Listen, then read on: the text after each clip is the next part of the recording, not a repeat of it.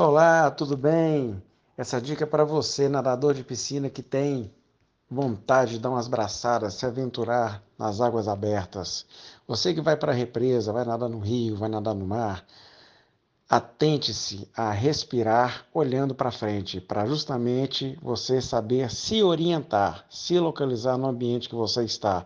Então a dica é a cada três, cinco braçadas, você dá uma levantada na cabeça leve na altura do queixo, sem tirar o queixo, colocar o peito para fora, para não gerar arrasto, e dar uma olhadinha só para se orientar, beleza? Segunda dica, sempre nadar de boia de segurança.